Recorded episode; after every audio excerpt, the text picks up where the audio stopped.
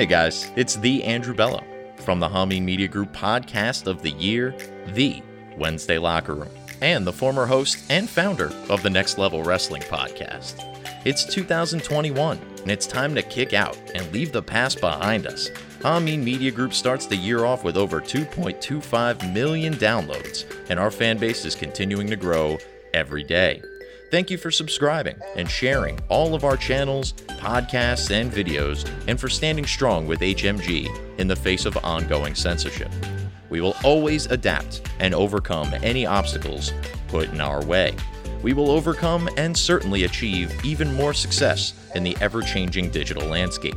Please make sure you're subscribed to Hacker Hameen and Hameen Media Group on all of your favorite podcasting platforms. Thank you to all of the patreon.com slash Media Group subscribers, home of the Rip Rogers FR podcast, named by Patreons to be their favorite show on the entire Hameen Media Group network.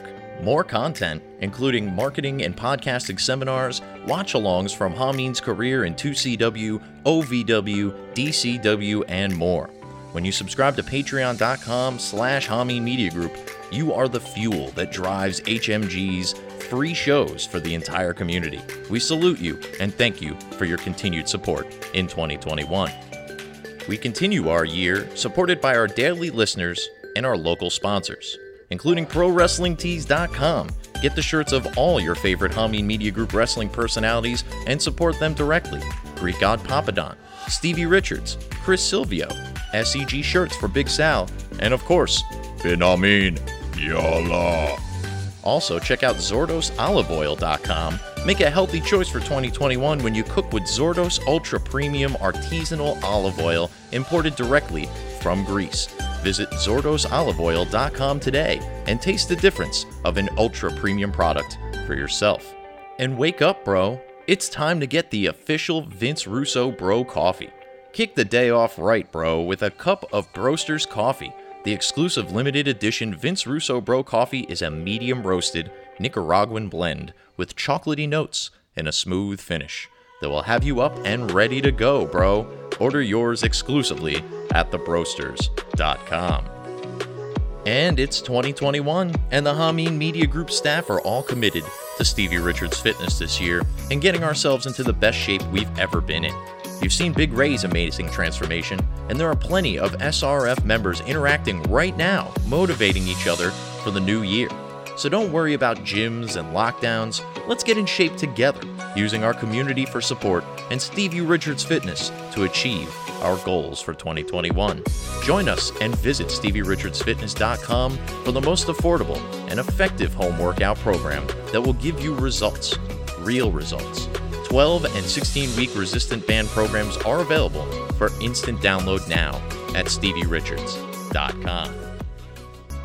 We thank you for listening and being an incredible community of wrestling addicted, conspiracy minded, straight brim hat wearing infidels.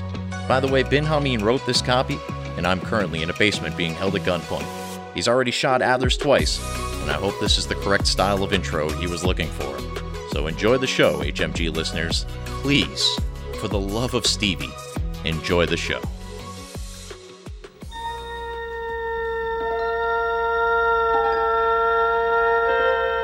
Space, a final frontier.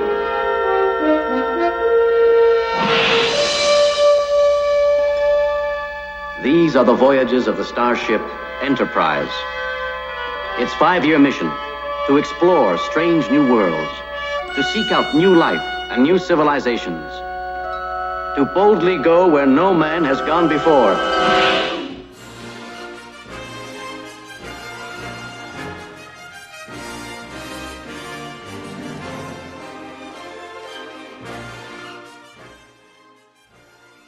And folks, welcome to another edition of the Academy Star Trek podcast. It is me, Triple D, your man, Commodore Zerdos, enjoying some Blanton's bourbon. That's a preview to a guest that we have on. But I'm going to allow my man, the dad bod god, the master of the leg press at Planet Fitness, the man who is not afraid to wear gym pants with pink and blue splotches on them. It is John Enright, Captain Sisko's boy. Johnny, what is going on, brother? introduce our guest to the fans of the Academy podcast. I follow the orders of the Commodore. So, in no further ado, all I am uh, proud to say is, ladies and gentlemen, boys and girls, children of all ages, I present to you the man who swept who swept two Haminis this year. Two, count them two. Two-time winner from the Haminis this year, Mr. Doctor Superconductor Helper himself, Dr. Ted the Man Beast. What's up, Yeah. gentlemen? I'm enjoying a nice glass of bourbon, uh, Blanton's bourbon myself, and I appreciate you all beaming me up onto the Academy. Uh, yeah. Fresh off, uh, uh, just I'm still kind of starstruck at the, or humbled, I should say, at the, at the victory. The the two Haminis, both rookie and performer of the year. Uh, I don't know anyone that's gotten the rookie and performer of the year uh, before, so uh, you know I'm, Mhm. I'm pretty, or like I, not just the Haminis, which was the first annual, I believe, but you know, in, in any uh, type of award. So I'm I'm very humbled and honored, and if anything, I feel that much more pressure uh, to perform at an even higher level in the coming year. And so we're starting off things hot and uh, starting things off uh, glorious here eh, with the first ever Star Trek the Academy podcast right here on the Hameen Media Network. And uh, I'm glad to be here with you guys. Exactly, Doctor. Thank you, We Doctor. love we love it. I mean, the fact that we saw you posting that you're watching some of these Star Trek movies, and I was like, Mhm. hell yeah, let's get Doctor Ted on. Especially because this is your first experience with Star Trek, is it not? Absolutely. Uh, well, I take that back. I do recall I caught one random episode of Star Trek many years ago, and I don't know if it was the the, the first uh, uh, iteration or if it was the next generation, but I remember it was some sort of episode where uh, someone had had passed away, and it wasn't Spock. It was I think it was one of the newer iterations, and they were talking about like uh, how their energy passed on or something like that. I just remember as a kid, I was like, oh, that's kind of weird. And so, other than that, I don't even remember the episode. No, I don't really have any real experience understanding, you know, Star Trek or, or what's going on. So this was a really interesting foray, foray into to these films that I've never seen before and these characters I was unfamiliar with. And I have to say, I was pretty entertained and, and enjoyed it a lot. So I'm really glad to sit down and talk with you guys about these movies, about these characters. Hopefully, I'm sure you all can give some more insight into uh, the movies themselves and, and what it means for the franchise. But I, I really enjoyed this. And I, I have to say, I think at some point I'm going to have to sit down and, and watch some more because uh, it was some really good stuff, I have to say. Yeah, and I mean, and then I think the thing to remember is the movies are uh, an encapsulation of really the original series. Uh, for like when you go one through six on these, um, you, that's all original series, Kirk, Spock kind of stuff. Um, and then, so if you watch original series, you get to see how these relationships built. Um, the movies are kind of that final piece of that. You know, they they've had all these years of Star Trek together, and now they're older and they have a deeper relationship. And the next generation, you watch that, man, that's that's like Star Trek on overload. And then you just build to all the different series, man. I mean, my personal favorite is Deep Space Nine. Triple D is an uh, original series guy. Um, but that's the thing is we can all be Star Trek fans and like different things, and you get to watch it no matter what.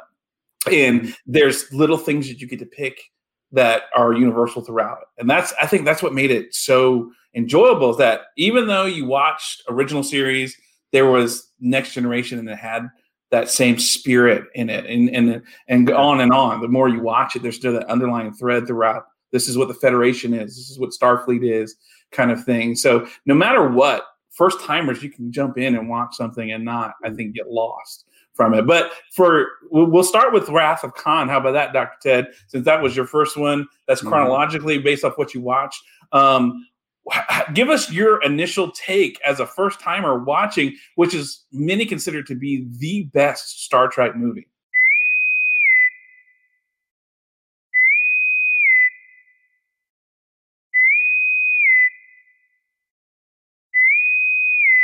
Uh, I thought this was good. I'm, I'm sure if I had the context of the television show, it would have been even more meaningful. But even despite that, not having that context, they did a really good job helping me in the movie to understand uh, the conflict between uh, Captain Kirk and and uh, Khan, and and there was lots of tension that was built out. And I thought it was especially impressive that despite the fact that at no point in the movie, at least that I can remember, uh, Captain Kirk and uh, Khan never actually physically come face to face, if I'm not mistaken. And yet they're able to sustain that tension throughout the entire length of the movie and, and continue to build throughout. I thought it was just an excellent piece of storytelling. And again, this is one that I feel that not even having the context of a television show, anyone could pick up and start watching and understand what's going on here. And so, in that sense, I thought they did a really good job uh, acting. I thought whoever played Khan uh, should, uh, you know, uh, he should be.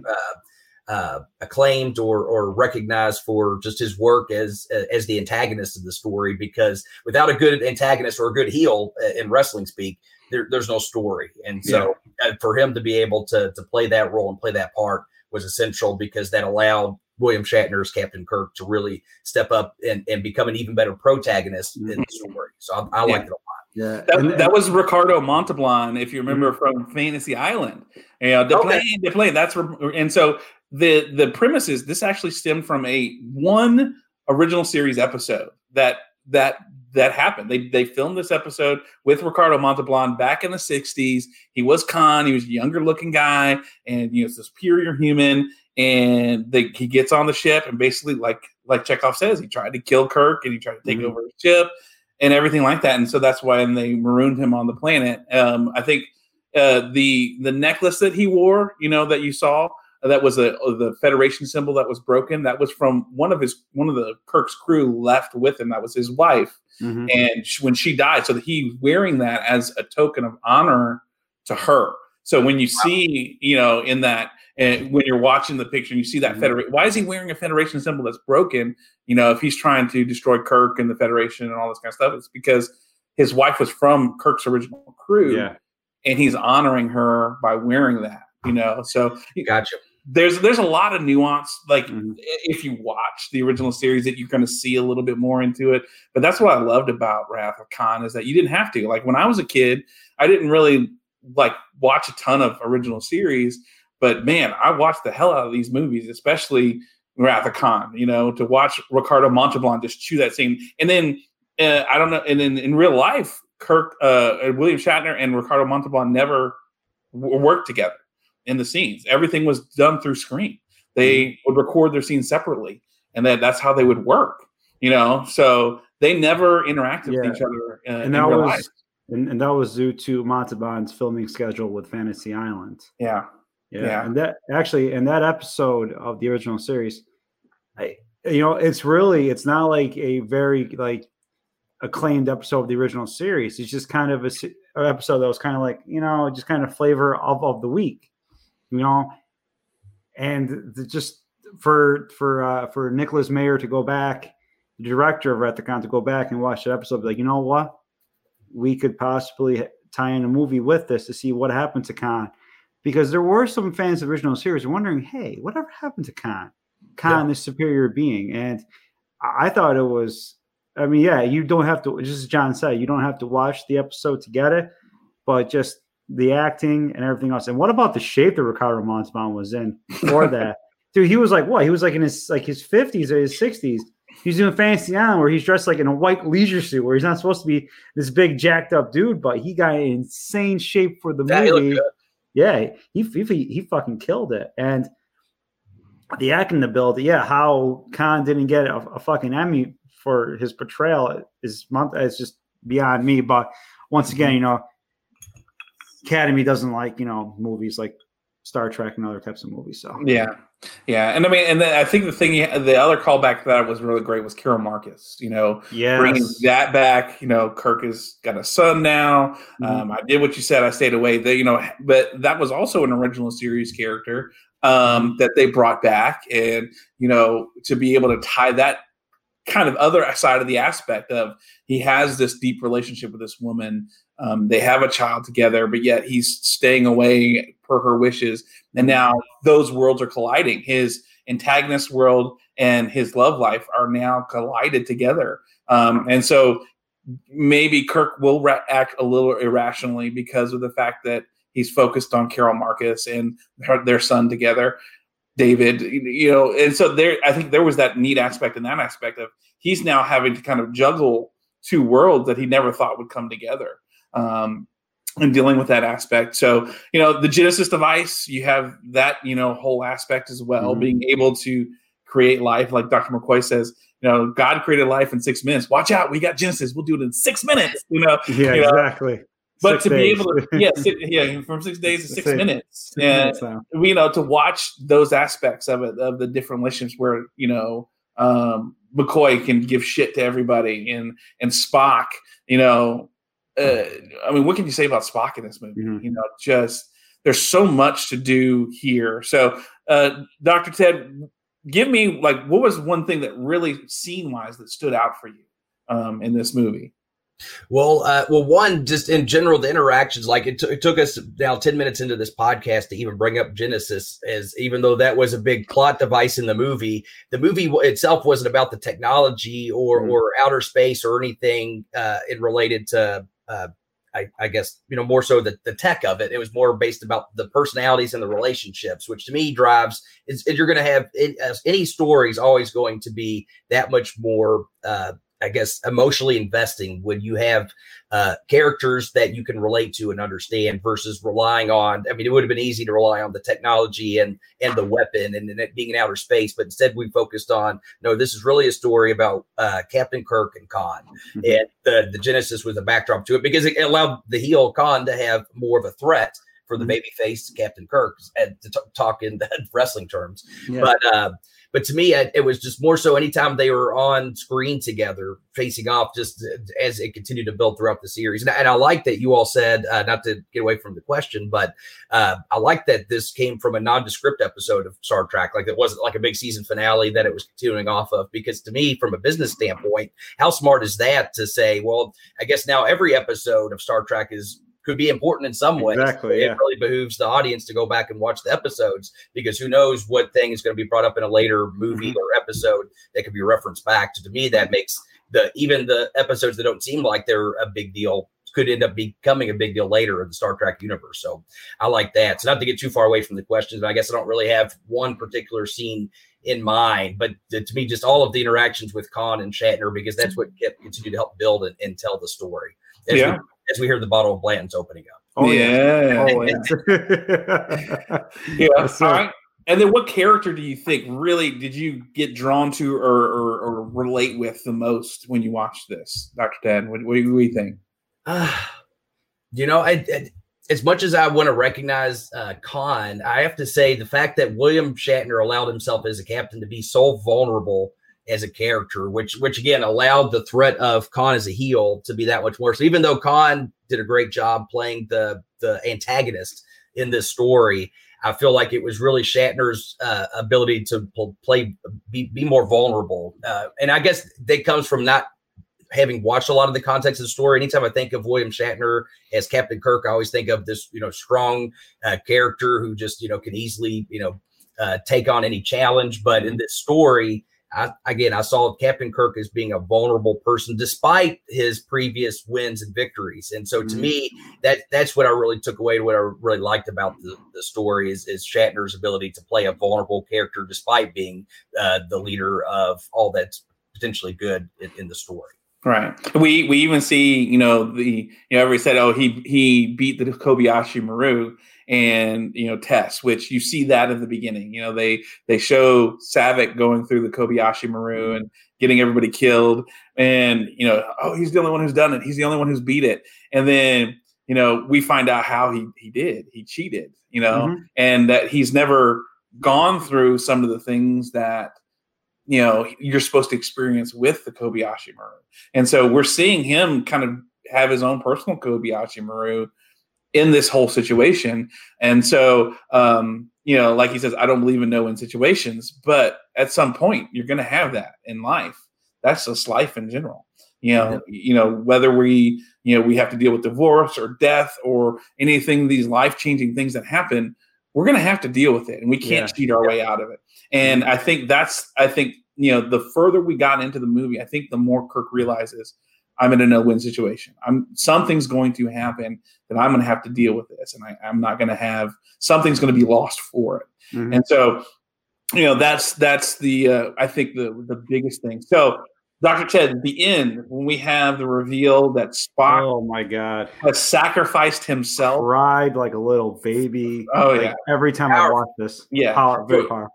Yeah, it's, it's probably one of the most powerful scenes in Star Trek. Um, what did that do for you, seeing Khan be defeated, but in that process, Kirk loses his best friend in Spock and, and can't do anything about it? And, and, well, talk about so we talked about telling the story of showing his vulnerability. This was the peak of vulnerability. Spock or uh, Shatner as Captain Kirk really losing his, his best friend, his right hand man, his confidant, the man who you know has really helped him be as successful as he is, and, and he loses him. So to me, it this set up. You know, if I was watching uh, in real time at the time, this would have for sure driven me like I have to see either the next movie or the next episode or where, whatever the next Star Trek that comes out. I, I'm going to have to watch see how this unfolds. And I obviously skipping ahead through the movies, I had to read up on on what happened with Spock here. But but this was this was great. This this drew me in as a fan and made me feel like I have to see what happens now because Spock's gone. Uh, and so that was was a I thought a very solemn but poignant way to end the movie and make people motivated to want to see the next chapter of the story. And just between again, you you have that thing that you know that's the thing I like about Star Trek is you can relate to it as, as a real person versus other uh, movies and franchises that might be in outer space. They don't always line up with with the planet Earth and, and our our culture and our history. Versus yeah. here it does, and so you have Amazing Grace playing over the bagpipes as as the the the body pod gets shipped out in outer space. It was very moving. It really mm-hmm. was. Now I'm sure had I, you know, again been watching this in real time, been following the story because even just watching it from nothing, I was already almost getting welled up with tears in my eyes. So I imagine I'd probably be bawling like a baby had I been following in real mm-hmm. time. This was mm-hmm. again a great piece yeah. of storytelling, and, and it just again that much more motivating for me to see what happens after. Yeah. Yeah, and yeah. to see Spock, you know, he without hesitation. That that was, I think, the thing that you know Spock finds a way. He he kind of walks out in the fracas of it all. Kirk doesn't even notice he's gone, and he walks out and he makes a beeline directly. He knows where he what he needs to do. Mm-hmm. He knows he's going to die doing it, and yet he doesn't hesitate to do it anyway. The only thing that keeps him from going wide in is Doctor is uh, Doctor McCoy, and because Doctor McCoy is not going to let him go kill himself, mm-hmm. and he has to Vulcan neck pinch him, and then he gives him his ka so that he can pass on his spirit. You know, um, because that's what he was doing when he put when he put the fingers on him. and He said, "Remember," he was sharing his spirit with Doctor McCoy. Ah, okay, that, so now, now, that makes sense. And that's gonna and that's gonna play into the the Star Trek three, the search for Spock. So. Yeah um, that's going to play into that. So if you can watch that one, it's a great tie-in, and then great, even yeah. and then even four is great mm-hmm. because it's still kind of continuing that movie. So basically, in three they find Spock. In four, Spock's kind of learning how to reintegrate back in with everybody yeah. after his experience. So it's so really two, three, and four are, are almost a trilogy on the, amongst their own because of yeah. the underlying story of Spock and yeah. everything. And, and I, want to say I, I, read that too that it was a trilogy, and, I, will be I, I, I, guess I'd be remiss if I didn't explain why I, I didn't see the whole thing. It really came down to uh, the, the, way I watch uh, movies is literally I'll, I'll look and see which ones are expiring from Prime there you go. There's literally so many that were expiring. Like the, the, entire Star Trek franchise pretty much was on there. And I had mm-hmm. those amongst other movies as well. So literally I just went to Rotten Tomatoes and I found the highest rated. And I at least wanted to see the highest rated ones. But I will say this absolutely did motivate me to want to go back and see the mm-hmm. in between stories too, just yeah. yeah. how it played out. Yeah, and, and it's, it's it's such a good aspect for that, and so and and that's I think Wrath was such a great start um, for you to watch. Um, anybody, I that's all, that's one I always recommend yeah. for first timers because you get tiebacks to the original series. You see the deep relationship that everybody has for each other, and then um, but you are also seeing this great conflict of of Khan and Kirk working together to create this just incredible quarrel with each other where you think one's got one and then he does something to get at the other guy and then it's just those things one after another where they're back and forth back and forth this is true 50-50 booking in a sense but in a good way i mean yeah in a good way we see that the the hero overcomes in the end but it well, took well, something well, well, hold on for a second john i seem to remember Kirk taking a lot of fucking heat from Khan for a while there. Khan was he did. His, Khan was Khan was whipping his ass. It was like a 90-10 yeah fucking squash going on until it was, but that's okay. And that's, yeah, exactly. that's where even yeah. in wrestling, that's okay. Yeah, but that's as, okay. Long, as long as you because you know, here's the thing, going to wrestling terms, Kirk sold. He Yeah. sold for cod. If he didn't sell, it wouldn't have been anything. but Exactly, because he yeah. sold his ass off the whole movie, when he finally came back at the end, holy fuck, it meant something. It did Oh, mean sorry, something, Can we yeah. cuss on the show? I just realized. Yeah, no, you can. Yeah, we can cuss. Yeah, we can. Oh Alright. god, my god, you're, you're talking about sailor mouth here. I swear all the time. But yeah, you were saying about Yeah, something. But but but speaking about Star Trek two, even with that movie, when Spock's death scene where he did like the ka to to to uh, to Bones, remember me, that was actually shot in pre production because Nimoy didn't want to do any more Star Trek movies after 2 Mhm. Star Trek: The Motion Picture, the first one, kind of soured him on everything because Gene Roddenberry was like fucking insane, and he was insane for Star Trek Two too. But Mhm. and but Spock has so much fun doing Star Trek 2 that he's like, "Ah, I kind of don't want to die now. So they were able to put that scene in there, and that's what led to Star Trek 3 and then Star Trek 4. So Very interesting. Yeah, I was, I was going to ask you about that. I read up a little bit. I read about how Leonard Nimoy was kind of soured on it. But, Yeah. So that's kind of why they wrote in a death scene. But yeah, it sounds like that's what motivated them to want to do more with it. Yeah. So, but so I, from what I understand, is Gene Roddenberry, the original showrunner, was removed from the second one. Is that correct? yeah, no, Yeah. yeah, he he had to because his ideas, he just was just so hands in everything, and he made life a living hell for everybody on the set. Really? That So, so do you think if he was involved in number two, you don't think it would have been as good? no, No, Really? no. Well, I mean- mean, here's the thing: we remember. You have to remember. He, he yes, did he come up with Star Trek? Yes, but it was Hmm. actually uh, Triple D, Triple D and I talked about this a couple episodes ago. Har- Harold Sokolow died uh, Mm, recently, and he was the guy that kind of really kind of paced everything out. Like, uh, uh, was it Roddenberry? It said wanted Spock to be like almost a devil type figure. yeah, That's when he said, "No, we give him pointy ears. And we have him have green blood, be the emotionless Vulcan." You know, this guy was the executive producer, and he kind of cleaned up a lot of what Roddenberry had, which was kind of almost over the top, and then made it more production level. And so Roddenberry gets this idea that he's the god of all of everything, and so yeah, shit don't stink. And then all of a sudden, well, I can do whatever I want. And then he goes to these movies, and all of a sudden, Paramount saying, "Uh, fuck no, we're going to put this person in charge and this person Mhm. in charge." It's, And it's so, so- interesting how that happens, and not to you know make comparisons necessarily to Star Wars, but it's interesting because you have someone like a George Lucas who had to be removed from the franchise just yeah. just to make it better again. And I, I'm sure you could probably come up with other examples where that happens, where an original writer ends up having to take uh, you know a backseat just to allow the story to continue. So that's Yeah. it's really interesting, but at the same time, it, apparently you know it happens uh, you know more often than It does, and and the crazy thing, and the crazy thing is, from Star Trek two till Star Trek six, Roddenberry kept pushing this idea of time of a, of a time travel movie, which they did in Star Trek four. But what Roddenberry wanted, he wanted Spock to go back in time and kill JFK, and kind of have like that whole story.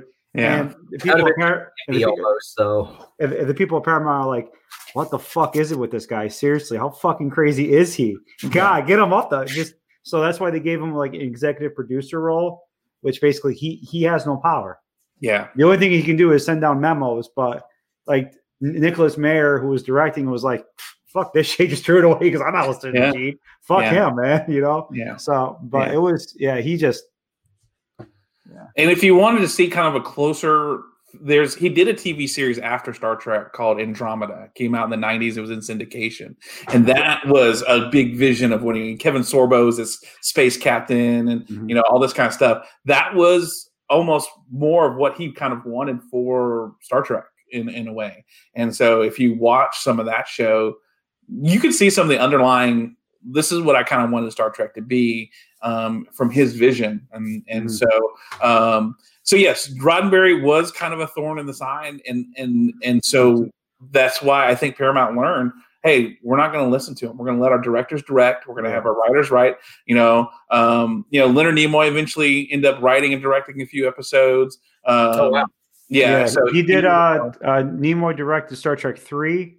yeah, and he also had a hand in uh, Star Trek Four and in Star Trek Six. Because I know Yeah. The guy that directed Star Trek Six was the guy that did Star Trek Two. Because Star Trek Five, uh, and God bless William Shatner, had his chance to direct his movie, and obviously, when his time came, there was the writer's strike, and Paramount Studios didn't have a lot of money put to put towards the film, and Star Trek Five fucking bombed. So the people at Paramount called up Nicholas Meyer, like, "Can you come save the fucking franchise?" And Yeah. Meyer came in, and that's Star Trek Six came came Yeah. to power, and that's why it's considered one of the greatest movies ever. So Yeah. because Yeah. it follows one of the worst movies ever made.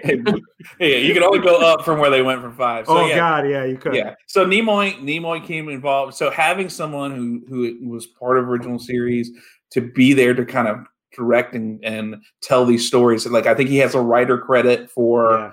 Uh for six um Mhm. and, and some others. So you know he. The, and then that's where Paramount, I think, got him back too. Is they said, "Okay, we'll let you write, we'll let you direct, we'll let you be Yeah. in on that aspect on the production side of it," and that also helped him want to come back too Yeah. because now he can kind of put have his input on how the story should go. Um, you know, because you know sometimes you know, Doctor Ted, when you're wrestling, when you're a wrestler, you know the story better than someone who's trying to tell you what to do. So you want to say, well, what? Let me let me tell my story. Let me tell my story instead of having someone dictate to you what you want. Um, that would be, uh, I, I would imagine, to be incredibly frustrating. You know, to have that aspect of it. Um, so that's I think I think we've squeezed everything we can out of two. I What do you we think? have. All right, all right. Let's go to let's go to six, which is called the Undiscovered Country. Um, this comes at a very interesting time because this is this is the Klingons and Romulans. I mean, Klingons and Federation had have been enemy, enemies for years and years and years, Mhm. um, all the way from original series till now, and we're seeing the, it, it coincides with the time that Russia falls. I was just Uh, going to say that. God damn it, Oh, John. wow. Oh, you know, God damn it, John. God, always got to take, always sorry. got to take my fucking shine. that's right. I'm the Doctor God. Doctor Arroyo of the of the Academy. Fuck. Always got to Yeah. take my shine. Well, you know I'm a fucking history dude too. So, I'm Well, so, I went to school for history, asshole. So did I get too, asshole. So suck it. Oh god. Anyway, so yeah, Well, so I, I just, I just have to say, I just have to take it now. and poor Doctor Ted's just sitting here looking at us like, look at these two. I'm, fucking- it's entertaining. I'd like to please go ahead.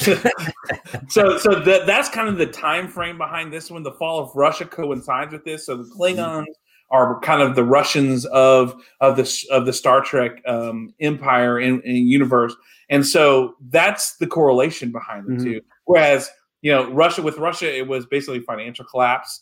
With the Klingons, we see Praxis Moon, um, the explosion in the beginning. We see Sulu is now a captain of the Excelsior, which is a funny tie-in from three because they introduced this ship called the Excelsior. It's a new transwarp ship, and they end up sabotaging it. And, and Sulu's like, "You really love that ship," but they sabotage it to get out so they Yeah. can go save Spock. And so now Sulu is the captain of this ship, and um, which is interesting because we don't start with a typical Kirk or you know Spock or anything along those lines kind of open.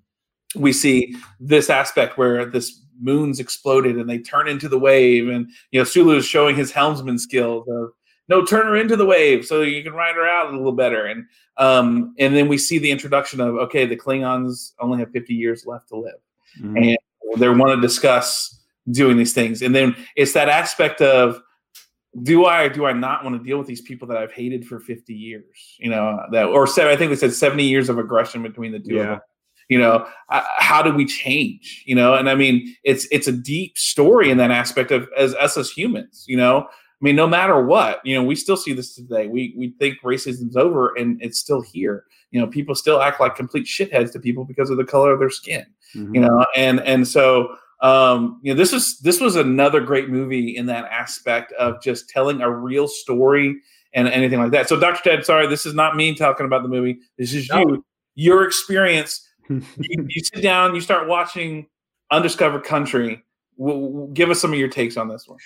So again, without any context except for the previous movie we discussed uh, with uh, the Wrath of Khan, that that was my first uh, you know foray into Star Trek. So I will admit my bias in that I had a little bit of context going into this movie, which is why I felt like actually for me personally, I enjoyed this one more than the first one. But again, it could have been simply as I knew the characters now, I understood the context, and now I was able to uh, you know appreciate it more as part of the story.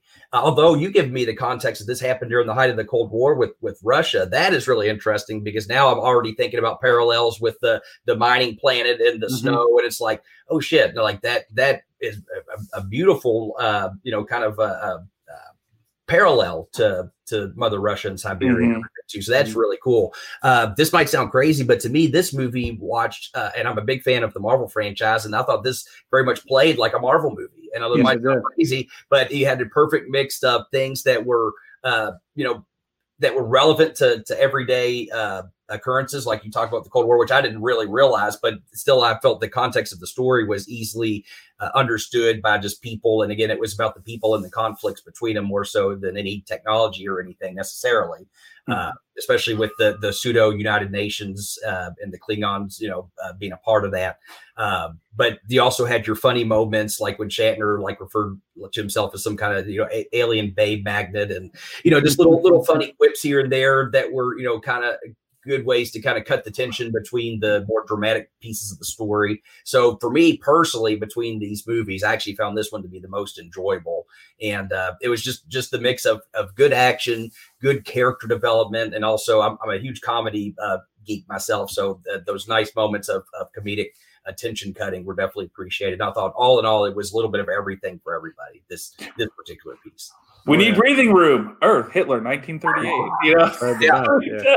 You know, uh, there's so many, and then like you know the scene at the end where the guy shoots at the president and Kirk jumps in and says, "Oh, Kirk, USS Enterprise." You know, like he's telling the president who he is, even though the president knows who he is. He's like, you know, Kirk, USS Enterprise. You gotta you know? get a shine in. Yeah, he's gotta, gotta get, get a shine in. Get a shine. So I, was, you know, over the top rope yeah. to protect the president. You know, mm-hmm. but like, uh, you know, just so many good things. Christopher Plummer as a Klingon Ooh. general and they're quoting Shakespeare and Klingon. Crazy. You know, and, and all that saying. Yes, that was awesome.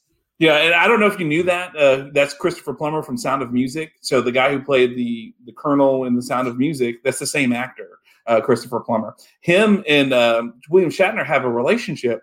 When um, Shatner was doing theater in Canada, he was the understudy for Christopher Plummer.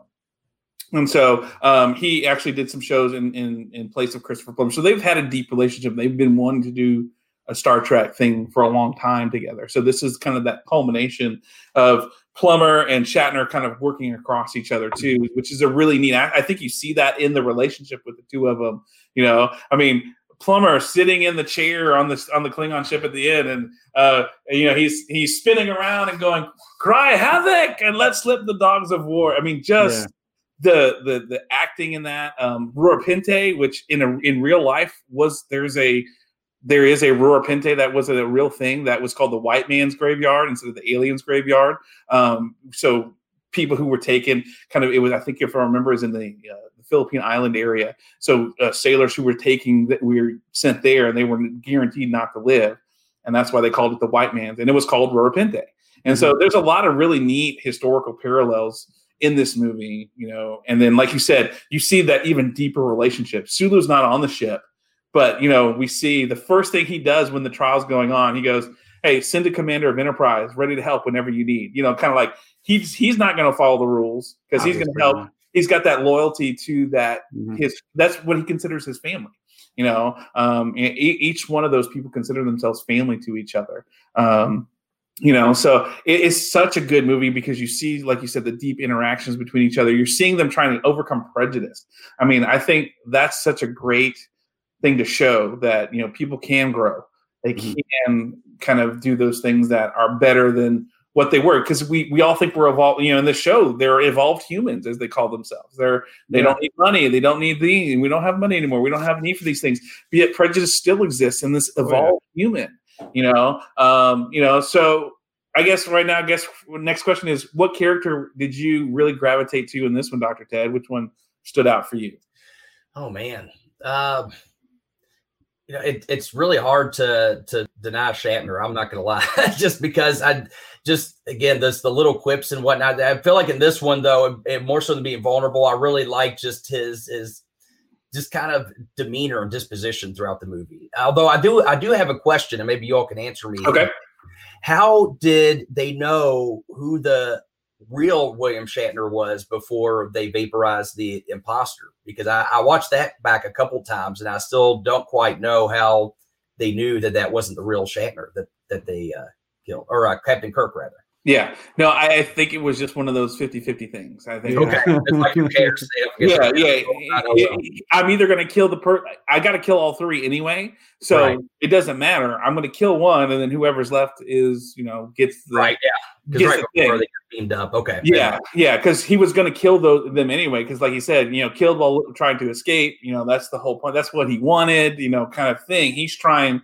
He's getting ready to. That's the whole point. You know, he gets beamed up he's like, no, damn it, no. He's getting ready to tell me everything. He's like, you want to go back? He's like, no, no, no, no, no, no, no. You know, it's, you know it's, it's, a shame. What if uh, you know this was well before they started doing playing with like movies that are like parallel universes? Can you imagine if they would have uh, you know made a parallel universe movie? Like, what if they killed the wrong uh, uh, Captain Kirk? Yeah, right. And it was the Chameloid. The Chameloid, yeah. Well, they actually they did it back in an old episode, an old original series episode, Mirror Mirror, where you had the crew of Kirk's Enterprise get beamed onto an alter a, a another uh, universe's Enterprise, and the other universe's Enterprise were just evil, sadistic people called mm-hmm. the Terrans, and that's probably one of the greatest. Uh, well, it's considered one of the greatest original episodes ever and you just see how evil they are. They're just yeah. evil, evil motherfuckers, like really yeah. bad people. Yeah, so there is a there is a precedent for parallel. So um, mm-hmm. we and then I think every series except Next Generation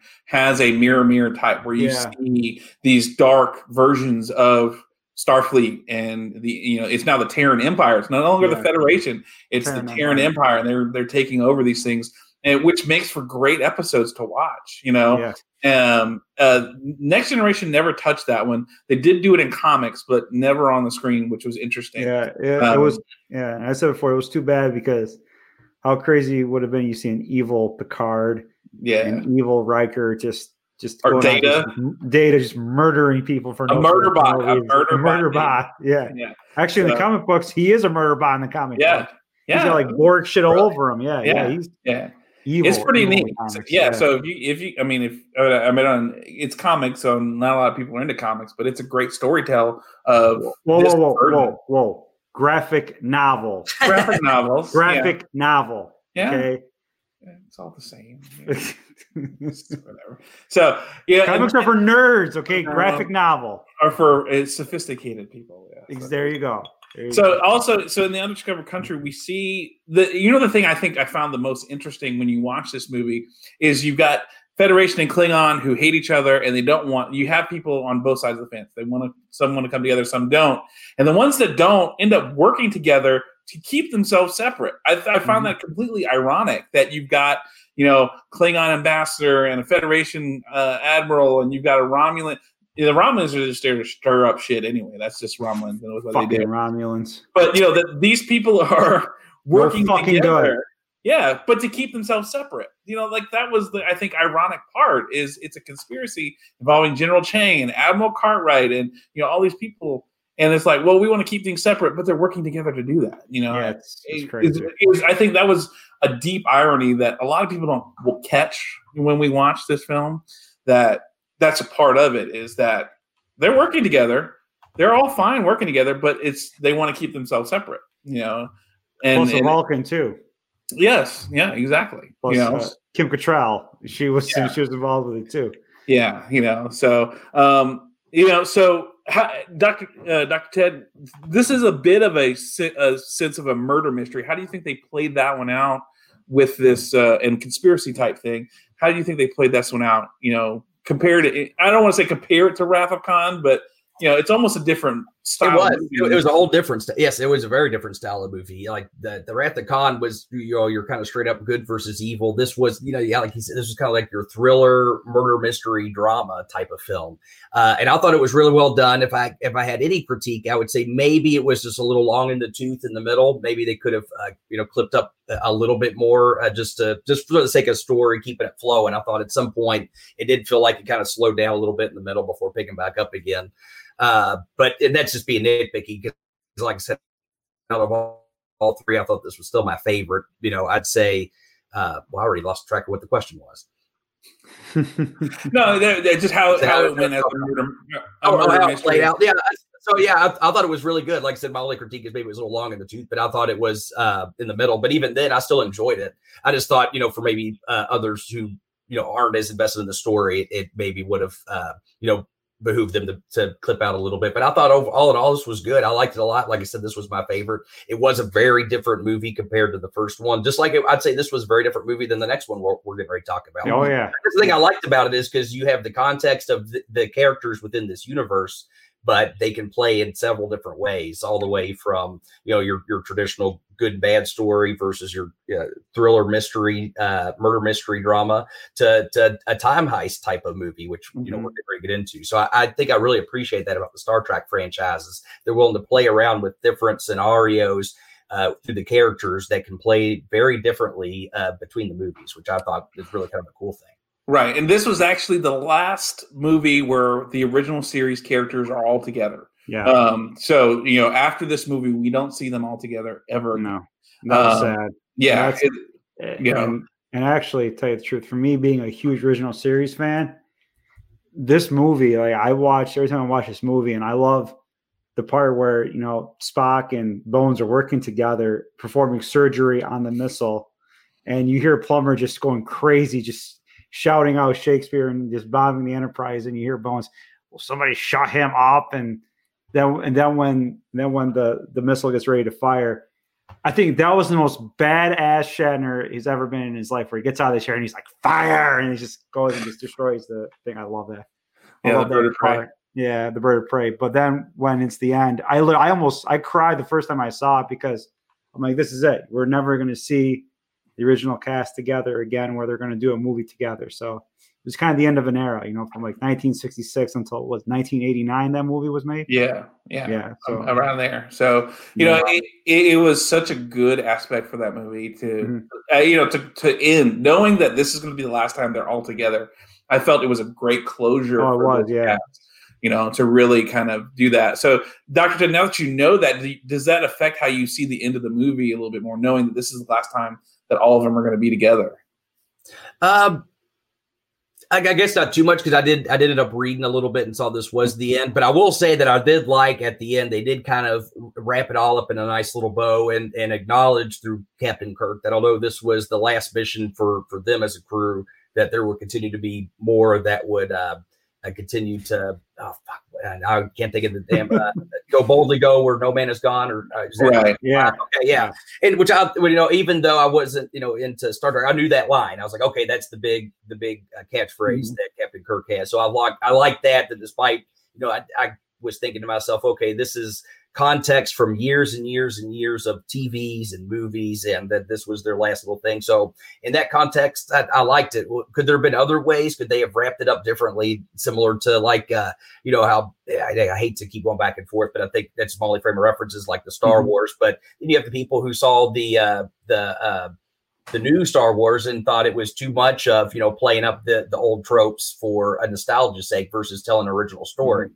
So to that, I'd say this is the answer to that because this you had an original story that just did play on old tropes. Sure, you had characters that have been around, like uh, you know your Spock and your uh, Captain Kirk, but at the same time, it it was still a brand new story with context of characters that we knew, but in a new in a new way of seeing them. I guess right. different story. So sure. in that sense, I really appreciated that and, yeah. and, liked it. So yeah, you could could have people that might say, you know, this didn't maybe pay enough tribute or have enough throwbacks to to things that you know the original crew was about. But to me, that that would lose sight of what the Star Trek is truly about, and that's exploring new adventures exactly time. And so, to me, that that would have uh, kind of been a disservice to the franchise to to just do a bunch of throwbacks and nostalgia. This was about a new original story, a new adventure, and that's what they gave us. And in that sense, I, I liked it a lot. And being that this has a lot more comedy than you know Wrath of and some of the other ones, um, yeah. Did you have a favorite comedy moment in this movie? Uh oh. Uh oh. Uh oh. We lost the doctor. Oh. Dang, right when I asked a great question. He's like, all right, I'm out. yeah. well, well, guys, listen, hopefully Dr. Ted will come back in here soon enough. Now a word from our sponsors. RussoBrand.com, where the pros are pros, bro.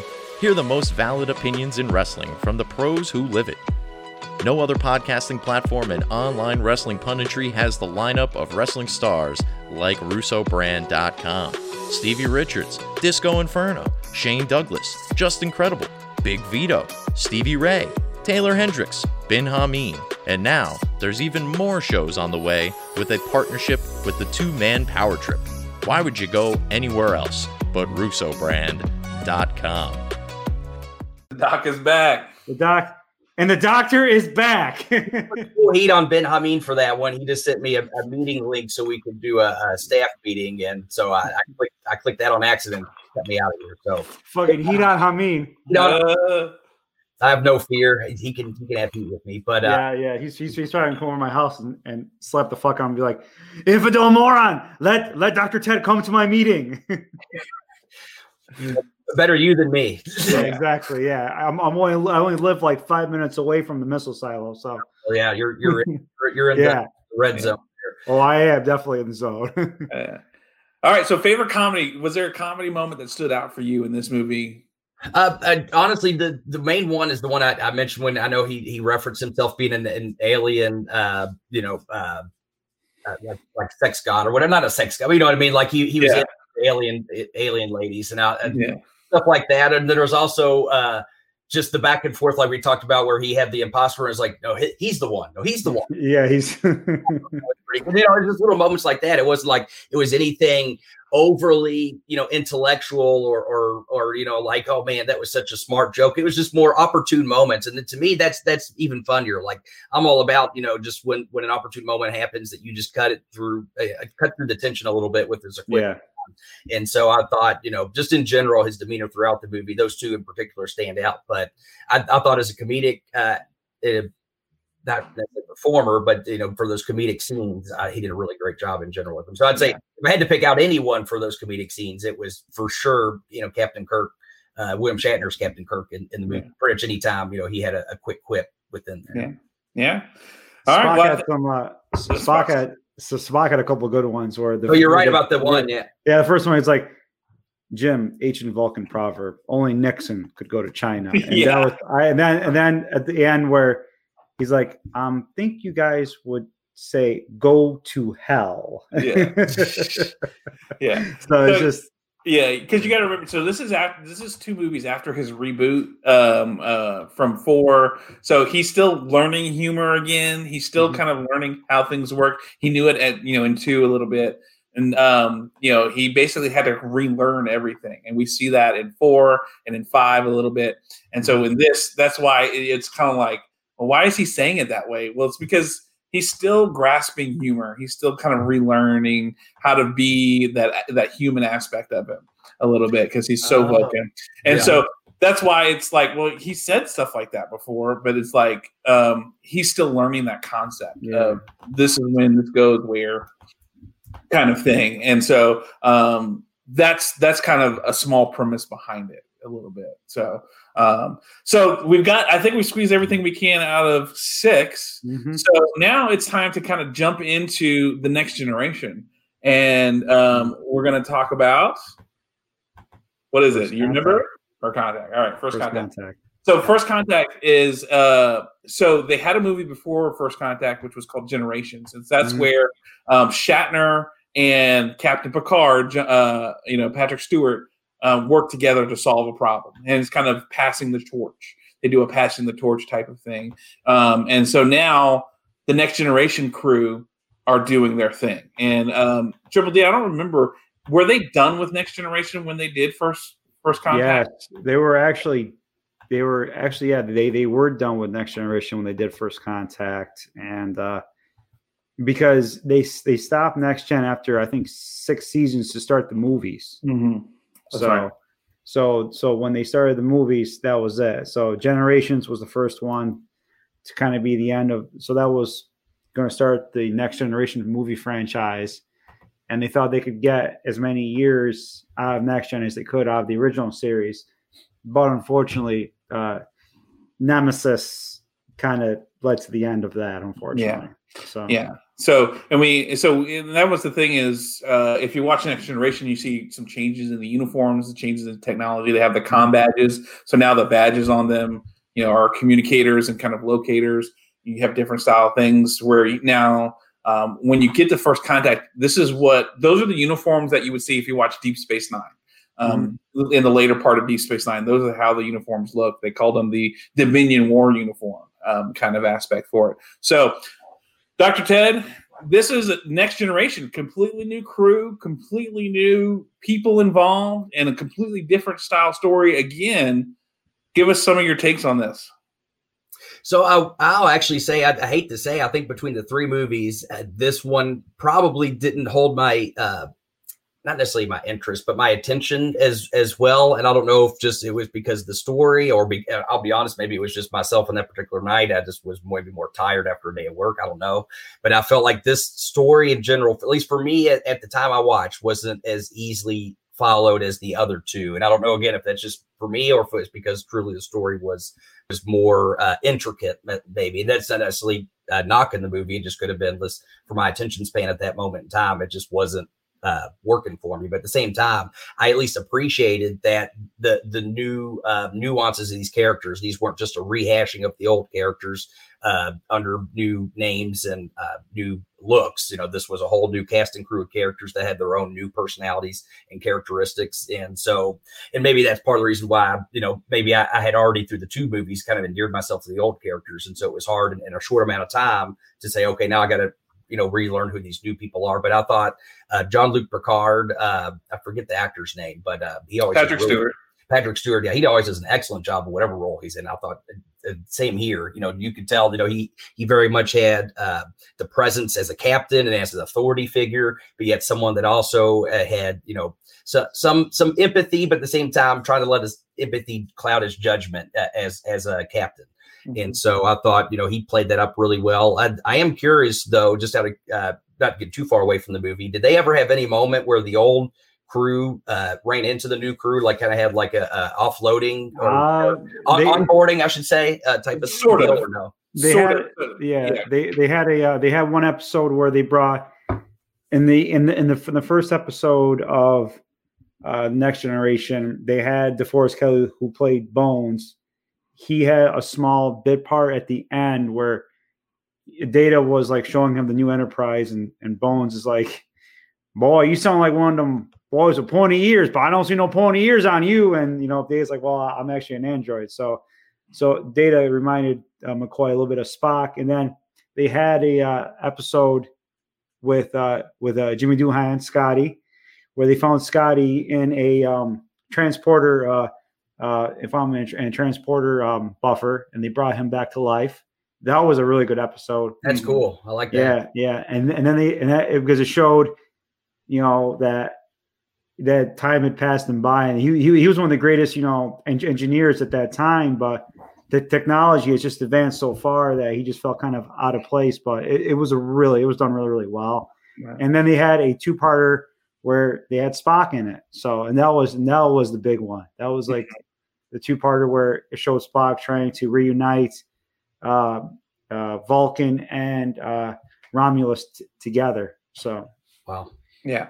So so they, they did have all those tie-ins, and then like I said, they had the Generation movie before this one, mm-hmm. where Kirk and Picard kind of you know Shatner kind of passed the torch to Stewart. So, but in the show, that's kind of those those three main touch points of those different characters coming in. DeForest Kelley in the in the pilot episode, kind of passing that torch. You know, like he's he mentions like you know treat the ship well and she'll take care of you because it's yeah. name Enterprise. You know, kind of that that aspect. You know, talking about that, and then you know he's he's like hundred and something years old. Um, so they got to make up as a really old man. Um, the fact that I think Next Generation takes what like seventy years after the original series and the movies. Mm-hmm. So when you when James Doohan as Scotty shows up, you know he's a brilliant engineer. He you know his ship has crashed into this mysterious object, and he him and he tries to save another guy by basically putting putting him in a transporter buffer pattern where they're just kind of recycling their pattern for, and it just goes indefinitely. And they mm-hmm. he can because it's degraded so badly, he's the only one survived.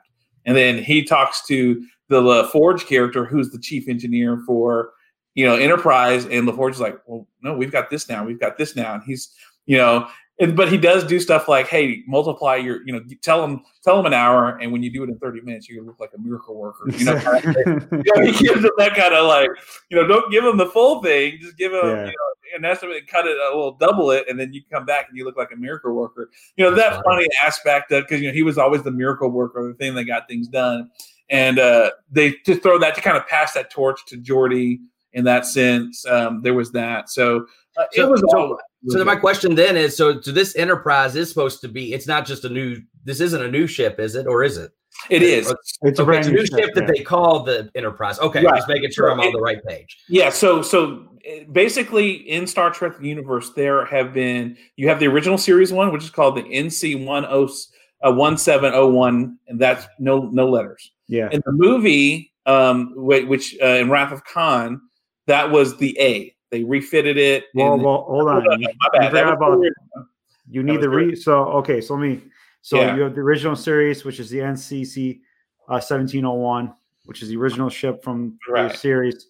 Then the motion picture, they did an 18 month refit of that ship, and they called that the Enterprise refit. And then Wrath of Khan, the 1701A, and then this the 1701B, and then Which there was generations. That was, was, in yeah, was generations. gener- generations. And then you had the uh, 1701C, which was never really showed in a movie or in the well, it was shown in one of the Next Generation episodes. Yeah. And then you have the D, which was from Next Generation, and the E, which is from the the, the, movie. Yeah. So Yeah. So so what you what you're seeing is the E, the the fifth generation Mhm. kind of of the the stylization of the starship. So that's not even the original ship that Picard and them worked on in the series. You know, Wow. it, it was a more saucer shaped, you know, bigger saucer shape at the top, not mm-hmm. as elongated, not as like hot rod looking as this thing. yeah, Because the idea being the the, the production i- the production idea is you, you're going to build a new ship for the movies, but in the the the way they're going around is we're fighting the Borg. We want these ships to be able to lower profile, you know, less you know targeting areas. They're going to have anti-Borg type technology on it to keep the Borg from doing that because the Borg were a constant factor from the beginning, from really from the pilot episode, um, Farpoint Station on. You know, we have Q interfere and the Borg find out about the you know Federation, and then they start coming. Picard gets taken by them, and then the, his crew saves him the Borg are always a thing that were there for the longest time, and so this is kind of that uh, wrapping the bow from the, the kind of full circle kind of deal. So everything. Yeah. I, I, I see, and hearing that, I can appreciate that, and I guess maybe that was maybe lost on me as someone coming into the franchise from from nothing and not having any kind of frame of reference. right, and which is Uh, which is why I think that part of the story before we talk about the movie need to be told so you can understand. This Yes. is kind of closing that gap because they didn't do it in the in the original. They didn't do it in the next generation, so this kind of closes that Borg, you know, gap a little bit. And then we we know Picard has PTSD, but we we finally see it emanate in this moment, you know, because after he gets saved from the Borg, there's not really a lot of Borg interaction um, in Next Generation. Um, uh, and straight Borg per se, you know, there's some things with Data's brother Lore and stuff like that, but this is his first interaction with the Borg post having been assimilated, and so we see how his PTSD just really comes out um, in, in that aspect of it. So, all right. So now that you know that, let's let's. Uh, what what would you say um, would be the highlight of this movie for you, Doctor Ted? What stood out? it, uh, it's it's hard to say, and and you know, and and maybe I I did it a disservice because even as I'm trying to reflect back on it, you know, I, I can't think of a particular scene that stands out, and and so that may be more on me and, and not really giving it uh, its its full uh, attention. Um, and I think again, part of that, and I, I like having at least the explanation that these were characters that were brought in uh, as part of this the cyclical part of the story. Because I guess when I started watching it, I didn't understand that, so I just assumed, okay, they're just Star Trek, but now they just have new characters, and there was no continuation from the previous crew, and so I guess that was lost on me too.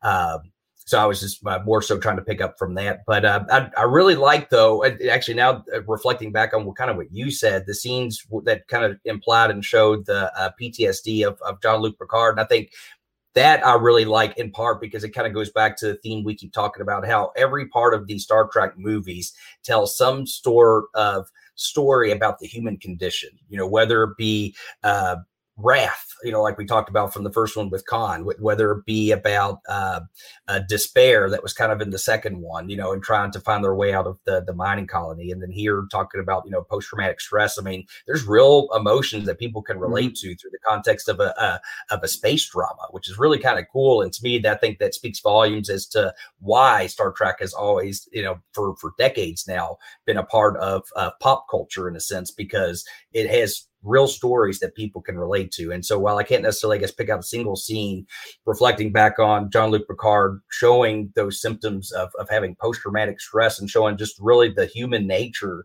of a condition like that, to me, that is what really is, is, a crucial part of storytelling is having something that the viewer at home can emotionally invest in and relate to. And mm-hmm. so that I think uh, was was really a, a big part of of this story being told. Okay, and now we we also have a time travel aspect in this aspect mm-hmm. of they're going the Borg are going back to time to stop first contact where humans first meet Vulcans, and then from there it explodes to mm-hmm. you know United Federation of Planets and things along those lines. Um, so how, how did that work for you? Because that does kind of go before the original series. It kind of sets up of this is the moment that's going to blow up everything that's going to build this in giant basically this franchise. This is the moment yeah. that. So how how did that work for you as far as storytelling goes? And yeah, I think that's where maybe some of the context, like probably if I had watched some of the original series, I would have had a better understanding. Maybe even if I would have watched some of the other movies, I'd have more context and understanding of of kind of what was going on. Um, but I'd say again, I maybe that's where I felt kind of lost, or the story felt more, I guess, convoluted. I hate to use that word because certainly I don't think necessarily it was over convoluted. I just think more so I didn't have an understanding of the intricacies of the story. Um, and so I thought that part is fine, and so I, am really going to put it more on myself as is not having that that context ahead of time to really appreciate it for for what it was. But I didn't think, especially compared to other time heist type movies, where you can really lose sight of uh, just the parts of the story to where it can get really kind of con- really convoluted, actually convoluted to where it's like, okay, you're not obeying the laws of that you created earlier in the movie. I felt like they they stayed true to the law, the laws of time travel that they created at the beginning and didn't get a sense of that being thrown off. And so from that standpoint, I thought at least, you know, it, considering time travel stories can get really kind of uh, inundated with with details getting lost. I thought at least it seemed like to follow uh, you know at least a certain trajectory of things that they held true to throughout the movie. Yeah, and one sense. thing, no, it does because Star Trek has prided itself on that. They have physicists and astrophysicists and people, science type people, um, who always are incorporated as advisors to make sure what they're doing is at best plausible. You know, right. it's it's not so out of the realm of reality that you know we we don't understand how like I'm gonna in the other star-based movies we have a, a laser sword or how their hyperdrive works or things yeah. along those lines. Um, this is you know there is scientists and advisors who sit there and make sure everything is on par for if not it's not that it's impossible but right now we don't have the technology to do it it could be plausible if we could do this this and this you know yeah. and so i think that's the the thing is they ha- they're very strict about the laws they set, the things that they do, how mm-hmm. things work, you know, all that kind of aspect for it. And uh, to where it ties into original from original series all the way to, you know, Discovery, which is the most recent one. There's still that some universal truths yeah. in those things because they they're they're they there's a person whose job it is is to understand the context and lore and the laws that are set by the universe to make sure they're being followed in scripts and, and everything along those lines. So, Dr. Oh, I'm sorry, John. And no, go I just, want, I just want to ask Dr. Ted. So we, so you've met the Borg, yes, and you know the Borg are all about the hive mind, half human, half machine. Now, me personally, whenever I see a Borg in an episode of Next Generation, it scares the living shit out of me because I see what's going on now here in 2020 and 2021, where you have Elon Musk trying to have this Neuralink, to have a and also to the, the the things of like nanobots in people's bloods and people trying to become transhumanism. Now, now I'm not gonna lie to you. This movie scares the living shit out of me because the Borg scare the shit out of me because that's kind of where I see the human race going in, into the future. Did you kind of get that vibe a little bit from from like the Borg and how you relate it now to 2020 and 2021? I, w- I would say so, and I think anytime I see a type of movie, and it seems like they're making more and more of them, it makes you wonder if it's a, if it's almost like predictive programming in exactly. a sense. But you know, because I've seen, you know, I, am trying to think of the one movie. I think it was a Pacific Rim where they had the, the alien creatures that all had the hive mind as well, and it seems mm-hmm. like this hive mind type of deal, whether it's, it's with technology or, or other species they're they're trying to to imply like I mean it's basically how you can take a group of beings and make them all work as one and it's a scary thought because yeah. obviously as as an individual and as a person we only are as powerful as ourselves now granted you know there's certainly great uh, circumstances where you know within the military or even as as silly as like an, an improv troupe you know you yeah. can get together and have kind of a group mind and achieve great things together mm-hmm. but when you can weaponize it and and make it as part of an ai technology man that's scary because that far surpasses our ability as a physical human to yeah. to be able to do the things that a machine might be capable of doing so yeah to that degree that that that type of scenario and, and this included always kind of gives me a, a, little bit of goosebumps because it, it, really makes you wonder if at some point that will become a, a plausible uh, thing for us. You know, something that yeah. really well exists in the universe. Yeah, and, and plus two, we had. I'm sorry, John. Yeah, I'm sorry, John. Plus two, you had the one scene too in First Contact where uh, Picard was in the holodeck, and it was like the, it was like 1920s, and he basically turned the safety protocols off, and he was killing Borg, and he was killing you know the Borgs, but among those Borgs were some Starfleet officers there, and the the one girl goes, "You my God, don't you feel it?" He goes, "No." He goes, they're not human anymore. And you just see like the hatred for the Borg that Picard has, how much he hates them. And I mean, these are his these are his officers, you know, not even, you know, 24 hours ago. These are people that he knew, people that he had contact with, and he just kills them without any like with no with no remorse. Yeah. And I think that just goes to show, you know, the PTSD and how much hatred he has from like for what the Borg made him do, you know, when he got assimilated by them. So mm-hmm. it's it's that that to me that was a powerful scene to me. Yeah. When, and, and to me, that's where Star Trek does an excellent job of of you know these slice of life, you know, and these what if scenarios because I think you know there's there's little things that you know even in the future you know things are still very very much on on a spectrum of you know how good is is this does the means justify the ends here you know mm-hmm. what i mm-hmm. mean and and what are what are the consequences of uh, emerging technologies and what we use with them. And so Star Trek, I think, very much has been on the forefront of that. And I think that's that's really cool and also very scary because it relates back to you know just like in real life, you know, how yeah. far are we willing to go and what are the risks associated with with you know weaponizing things of such nature. Exactly. right. Yeah so dr ted one of the common things that people like to say is the borg are like space zombies. Did you get that feel when you watched the borg that they were like just space zombies per se? Or do you feel that they were unique enough to not have to justify that comparison? I, I didn't get the space zombie vibe. I got that they were just you know sentient uh kind of just uh, almost just like a robot like more so more so than zombie like I, would say uh, at least from my standpoint i didn't get the zombie vibe necessarily although i can certainly i, I can see that uh, and see how people would maybe get that vibe but for me personally i didn't i didn't necessarily pick up on that yeah so that's that's sometimes some people's complaints where they're like oh this is just a space zombie movie that you know things along those lines but i think once again it goes back to they're not looking at the deeper story that's mm-hmm. being told and and and the the richness of it. Now, there's a big thing in this is that you know data is trying to be more human, um, and that that's how you know. And there's a funny joke at the end where he says, you know, it was like 0.47 seconds. I mean, for an Android, that's a really long time that he considered her offer. We're seeing that aspect of it. Um, that, so it, it, you you haven't seen Data's progression though. You know, from when you originally see him in the beginning of Star Trek uh, Next Generation to where he's completely not aware of how humans interact whatsoever. To where he has relationships, he builds friendships, he mm-hmm. you know does all these things. He learns poker, and he learns like even though you know like you know he learns about bluffing in poker and things along those lines. And so now he's got an emotion chip that was given to him um, we're seeing those aspects of it. Um, you know, where they're getting ready to go in, and, and he's explaining to Captain Picard about the motion chip, and he's like, "Data, turn it off." He goes, "Okay," and he goes, "Sometimes I envy you, Data, because you know we have that. He's his his his goal is to be human. He wants to be human." Um, And uh, I'll say right there, that was one of my favorite scenes too that you just brought up. I and I just recalled it as you were saying it. Yeah, when he envied him for being able to turn off his his emotion chip. Right. Uh, and I'm like, yeah, don't we all wish we could do that? right. Yeah. Well, especially for Picard to be saying that because we know what he's going through.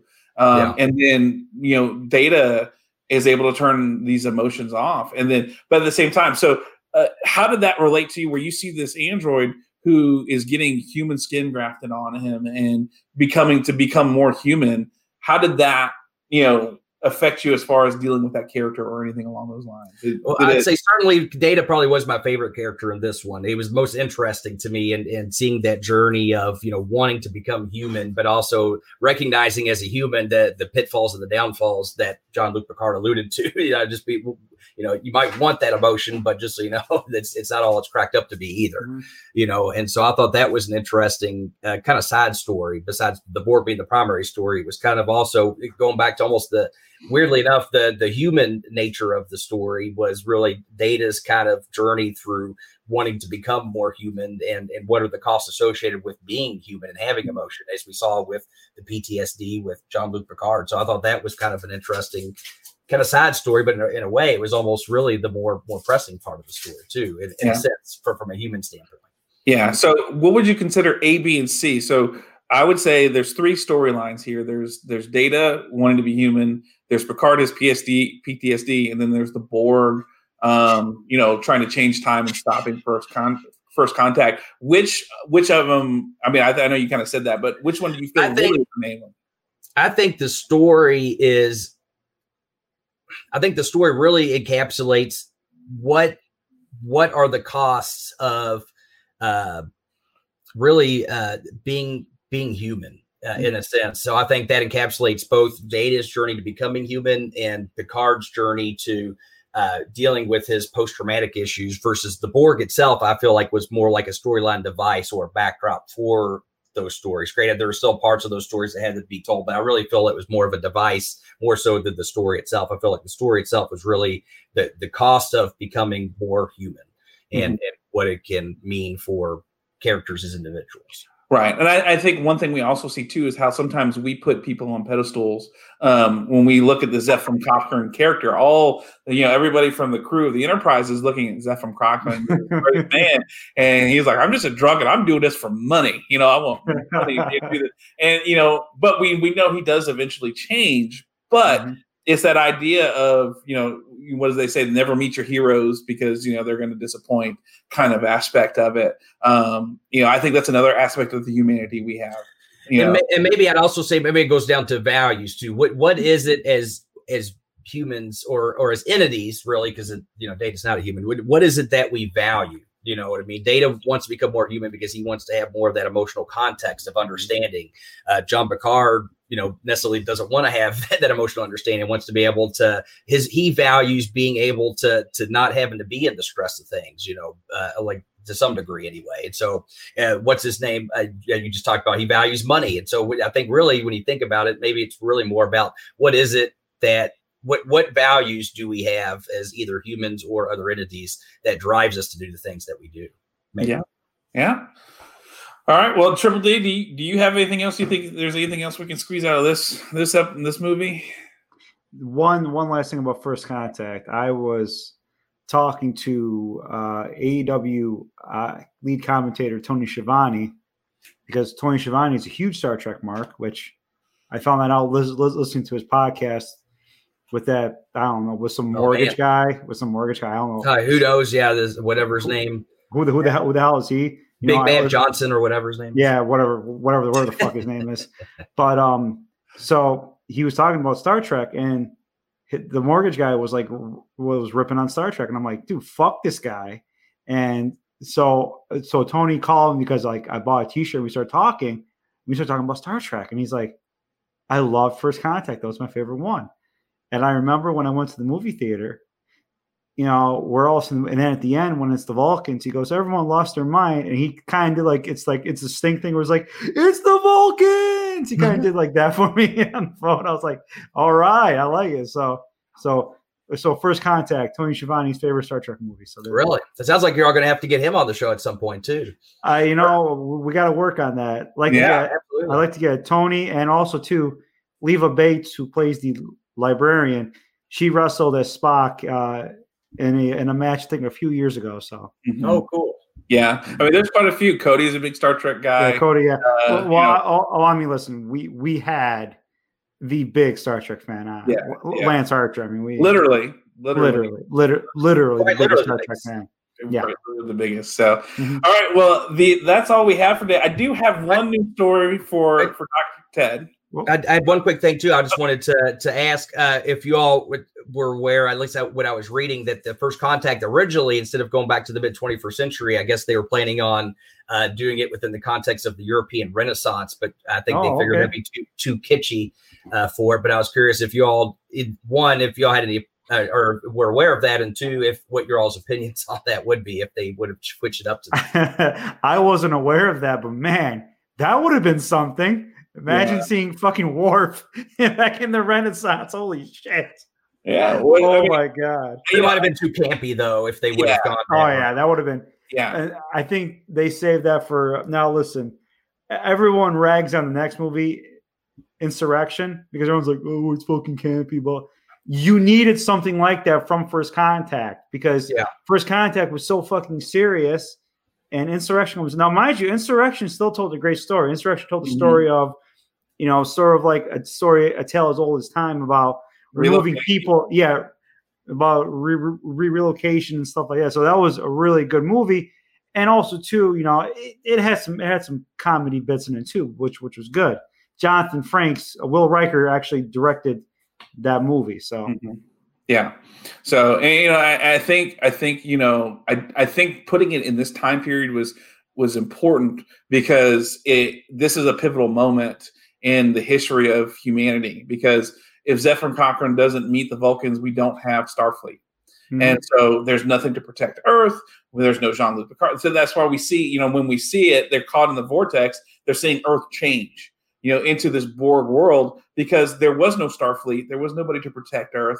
There was nobody there to kind of do the things they needed to do. So the Borg were able to just walk right in and do what they needed. So uh, because Earth would have stayed divided, they would have stayed, you know, in the state they were in post World War Three kind of aspect. So I think going to this timeline made a lot more sense than going to you know you know the Renaissance period because I think you you have to go okay how do I stop the Federation from coming and this is the moment that does that you know really Yeah. it, it's more it, it makes more sense for that to happen than to go to the Renaissance period it's like Right. Well, and plus, all of us know as people that you know that didn't happen during the Renaissance. Versus, we mm-hmm. can plausibly feel like, oh, maybe who knows in the future something like that could happen. You know yeah I mean? exactly was that they say Mad Max happened in 2021 so hey Yeah. you know who, who knows what this year's going to bring how so- far away? How far away are we from Mad Max? That's all I gotta yeah say. exactly T minus.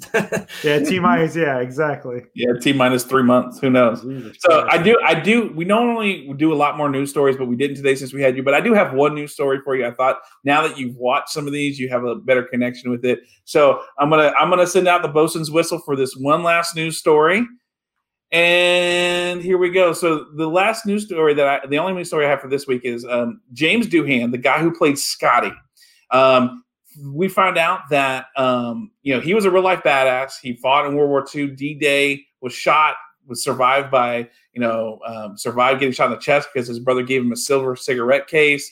Was a fighter pilot, all kinds of things.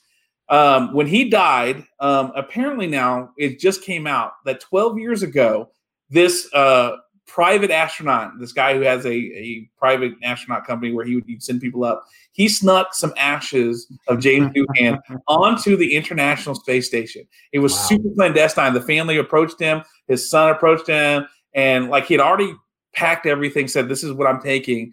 And so he snuck it on board. And for the last 12 years, they finally revealed that James Doohan's ashes has been in space because that was his that was his wish. He wanted to be buried in space because of Star Trek and and everything along those lines. And so they snuck it on board and it's been up there for 12 years and they've said he's been around the world like so many times and been 70 million miles and you know things along those lines so dr ted now that you know scotty and that this is where some of his ashes are, are on the international space station orbiting space do you think there's a better place for for someone like scotty to be when when you when you Oh, absolutely not, unless it was you know on a, a light speed uh, or a rocket right out to the edges of space. But otherwise, you know, just being circulating, uh, orbiting around the Earth uh, for for over a decade now. That's that's pretty remarkable and pretty cool. And as we spoke earlier about things coming full circle, that's that's a cool slice of life story. How even in real life things come full circle, uh, quite literally. It circles around the globe. Literally.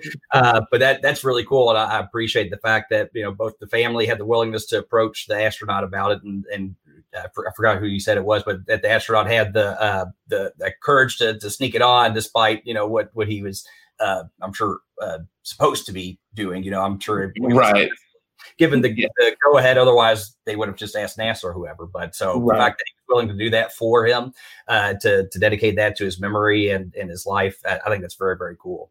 Yeah, yeah. Now, now, Elon Musk and SpaceX did launch some of his ashes in 2012, but this was before that. So this is in uh, 20, um, you know, in 20 uh, 2008. It was a guy by the name of Richard Garriott. He has, he has, uh, he was a private. You know, when you pay to go to space, with the Russians were doing this to fund their space program, and so that's that's kind of the the names of the story that that were done. And then so later, Elon Musk did take some more ashes, and they shot him out to space on one of the rock one of their SpaceX rockets. Okay, so there you go. So he is he is heading out to the center He- space. He is heading out to the center of space too. So you know that's that's uh you know I think you know I love when we see some of these like like you say full circle slice of life things with Star Trek because you know it it just makes for you know it just makes that much more richer when we watch these things when you Mhm. see Yeah. you know James Doohan and now when I and when they tell you hey the International Space Station is going to be visible in your area it's going to be like hey I can see Scotty you know from space you know how cool is that you know I, I- uh, and as as if if this next year's anything like the previous year, I'll be yelling "beat me up." Exactly. I'll look up at the night. right, right. So, Dr. Ted Two to, for coming on. two to beam up. Two Yeah. to beam up. That's right. That's right. So, so I guess the question becomes: is you know what's your what's next for you watching Star Trek wise? Are you going to be watching movies? Are you going to try some series out? What's what's next for you? Probably if I was going to watch anything, well, one, I'm always up for recommendations. So if you all have anything in particular, but I, I'd say I'm probably more in, inclined to, to watch a, a movie versus series. Only versus right now, there's so many television shows. I literally had quite quite literally have a list of maybe uh, uh, 50 different shows that I'm still in line to watch. Granted, I'm glad to put Star Trek in, in that rotation as well, but uh, I probably have a better opportunity to catch a flick uh, coming up soon. It sounds like though I should uh, check out that little trilogy from uh, like three and four. Oh after yeah, yeah, two. definitely. Maybe I'll start with those and then uh, we'll go from there. yeah, Star Trek, Yeah. yeah. Star Star Trek Three is good because uh, the the main antagonist in Star Trek Three is Christopher Lloyd, who plays a Klingon. Oh, Yeah. nice. Yeah, Sorry, so Crown. and and I've, and uh, Star Trek Four is a really good movie. It's got a lot of good humor in it, Mhm. and also too, it also shows. Also, too, in towards like the end of the movie, towards the ending of the movie, how medical technology has advanced, and it shows how, like, because it- the doctor says he wants to do this one procedure to check off, and Bones looks and goes, "Are we in the goddamn dark ages or something? Seriously?" Yeah. you know so it, it shows and it shows cool. that Yeah. frequency is used to heal a lot of things and there's a big and there's always been that big debate on frequencies because there was a guy that i think in like in the early 1900s had i forgot his fucking name now jesus he had a he created like a device that it attacked virus attacked like uh, viruses and cancer at its frequency because every living organism has a frequency Yeah. we have frequencies. If if something if we're shot at a different frequency that basically fucks us up, then we can die. And that's what he did to cancer. He found the frequency that that, that kills cancer cells, hmm and he did that on, on stage four patients. This was like in 19, yeah, like 1911, 1912. Wow. All the stage four cancer patients recovered. Nothing. No chemo or anything. Very Where's nice. that? Where's where's where's the tech where's the technology now? Yeah, makes you No, wonder. nowhere to be found. Nowhere. It's in a patent office, like, or it's in a warehouse, like in Indiana Jones at the end of. Uh, or you know who has it? The people that create the fucking chemo. That's that's that's who has it. yeah, The medical industry. Or the Borg. Yeah, or the Borg. Fuck Or- no, you know what has it? You know what has it? The fucking Romulans have it. Okay, fuck the Romulans. Yeah, he got. He's got to get a fuck the Romulans in every. day. I hate the fucking Romulans. Yeah. So, I Dishonorable say people. that. I would say also maybe if you want to see that torch passing, Generations is a great Yeah. movie because you Okay. see you see Kirk passing the torch to Picard. You get to see the Enterprise from the Next Generation series before they go to the fancy new Sovereign uh, ship. That class of ship is called Sovereign.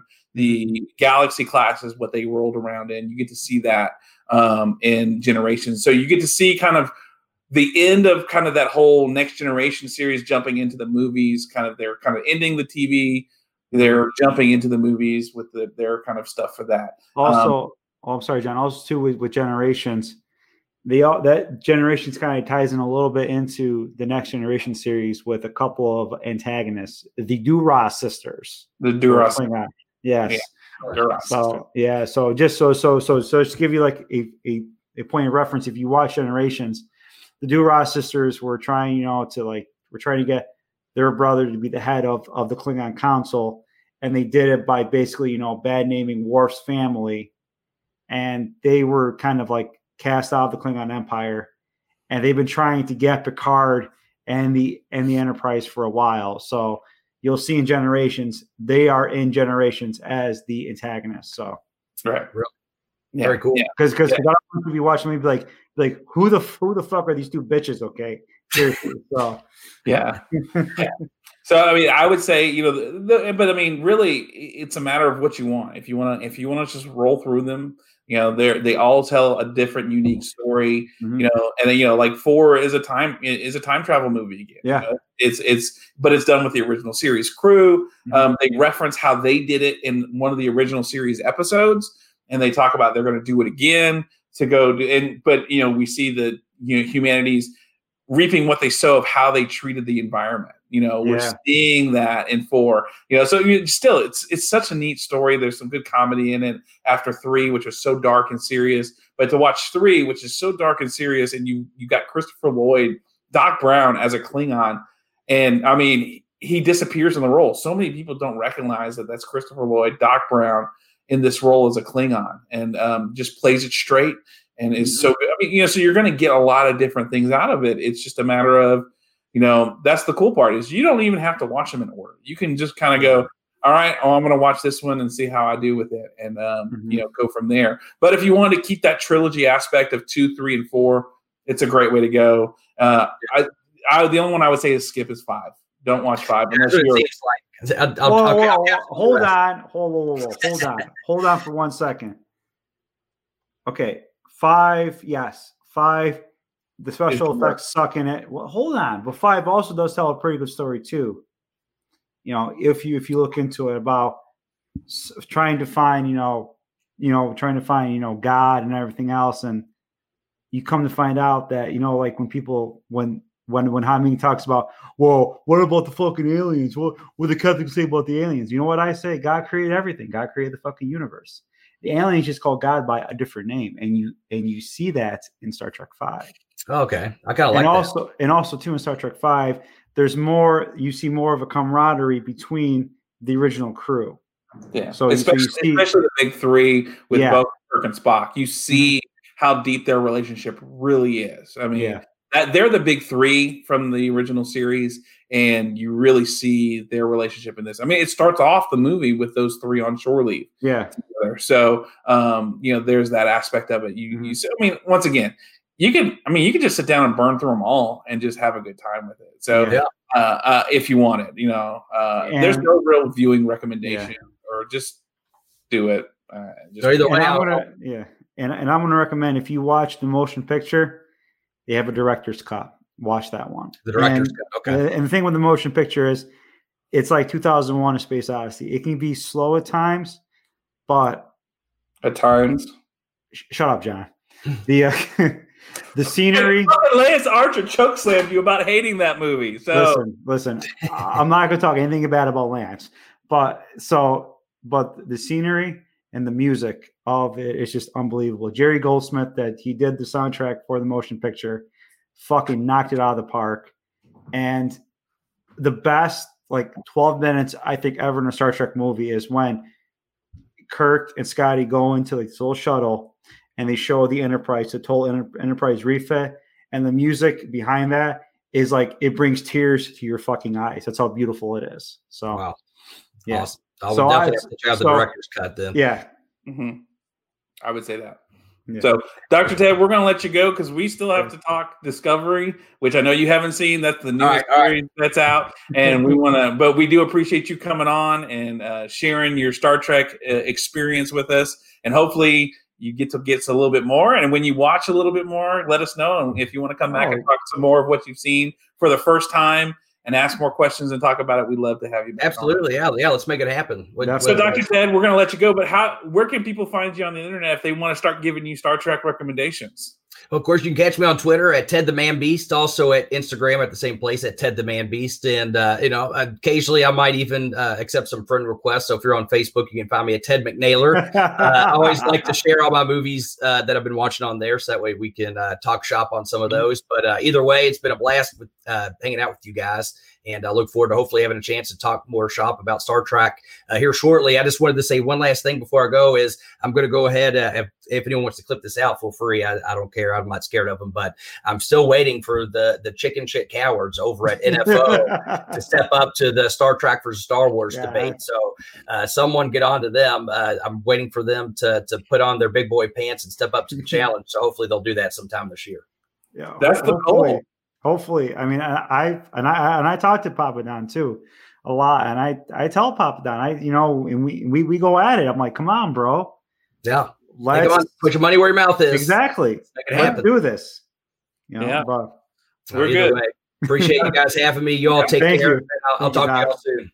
All Doctor, right, take care, Doctor. Dr. Ted. thank you, Doctor Ted. See ya. Live long and prosper. Indeed. Wow. Whew. We All had right. hold on, wait, wait, the mama mama mama mama mama man beast here That's for an hour and 30 minutes talking Star Trek. That was phenomenal. That also, t- great. also I got I gotta give this for for for Matt Gage. Uh MSG, you can you can edit this out. We started the news at 117.36, I think. Yes. So we okay, so 117.36, Matt. You can put in the whistle. Uh, cut out uh, us telling you that. So I just I just want to let you know that. But I mean, my God, what a interview that was. That was It was. awesome having Dr. Ted on, being able to to discuss things. And John, you were the fucking star of that, John. You John, you fucking carried it, buddy. I'm not gonna lie. Yeah, listen. So so sometimes it's just nice. I just I'm like, you know what? I'm gonna sit back and drink my bourbon. I'm just gonna let John. I'm I'm let, I'm let the star of the fucking show here just kind of you know. Oh, no. You- that's you, man. Well, here, No, okay, so here's my question: Do Go we want to? Do we want to stop Discovery? We've got an hour and thirty in, or do we want to make this a special episode and we do all three episodes the next time we record? I think we should do all three episodes the next time we record because think I watched the two and I'm like, you know, it's just like ah, you know, the last one left me where I'm like, come on, are you fucking kidding me? yeah, So Yeah. I, I think I think maybe we should because we had such a great time discussing those those three movies with Dr. Ted that we should wait. I, I think we should watch a third movie and then do a podcast then. You know, yeah, because that that'll for that'll the be third the episode. I'm sorry. Yeah, Yeah, and, that, and then- and that's the series finale or the season finale. yeah. you know so I, you know so everybody we're just we're, we're doing this on the fly we're doing it live we decided to we're gonna Mm-hmm. We're gonna save our recording next time for the last three episodes of discovery season three so that we can end the series uh, for this season and we can talk about them in complete um an overview Exactly. of all three Yeah. i think i think all three need to be shown together Oh, and yeah. talked about together so uh in order for that to happen i think we're gonna sign off tonight we're gonna, you know, have this special episode with Dr. Ted, the m- m- man beast, Beast. and and you know, thankful for him for coming on Oh and my giving us his first time experience of uh, seeing Star Trek.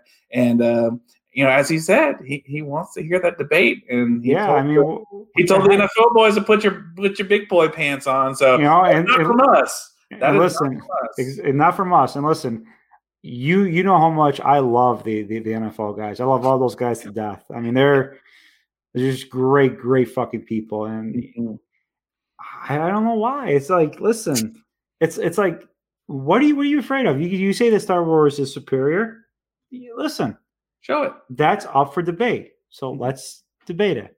Mhm. And I'm not, I'm not, as I said before, as I told people before, I say, listen, to me, three three of the best sci-fi movies ever are, are the OG Star Wars. Mhm. Star Wars, The Empire Strikes Back, and Return of the Jedi. Those are three three of the greatest sci-fi movies ever. Next is Star Trek Six, Star Trek Two, and Star Trek One. or you know whatever other one you want to throw in there. So you know, But you're always, you know, Lance. Okay, that's it. You, you're you're never gonna live that down. When Lance Archer was like, one sucked. I was like, oh, No, you're not going to live that down. I'm going to always bring it up. Gonna, Yeah, you are. You're always gonna bring it up. I know.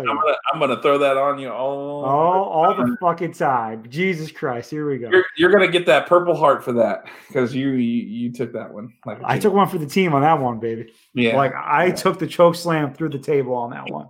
you did, you did. So, you know, uh, that was uh, that was a great episode. So That was uh, a great episode. I think I think we go ahead and we kill it for now. So, so. um, uh, do you want to give the plugs tonight, or do you want me to to tell people where they can find us on the internet? I will, John. You do such a great job of doing that, John. I'll, I'll, Okay. I'll let you do that.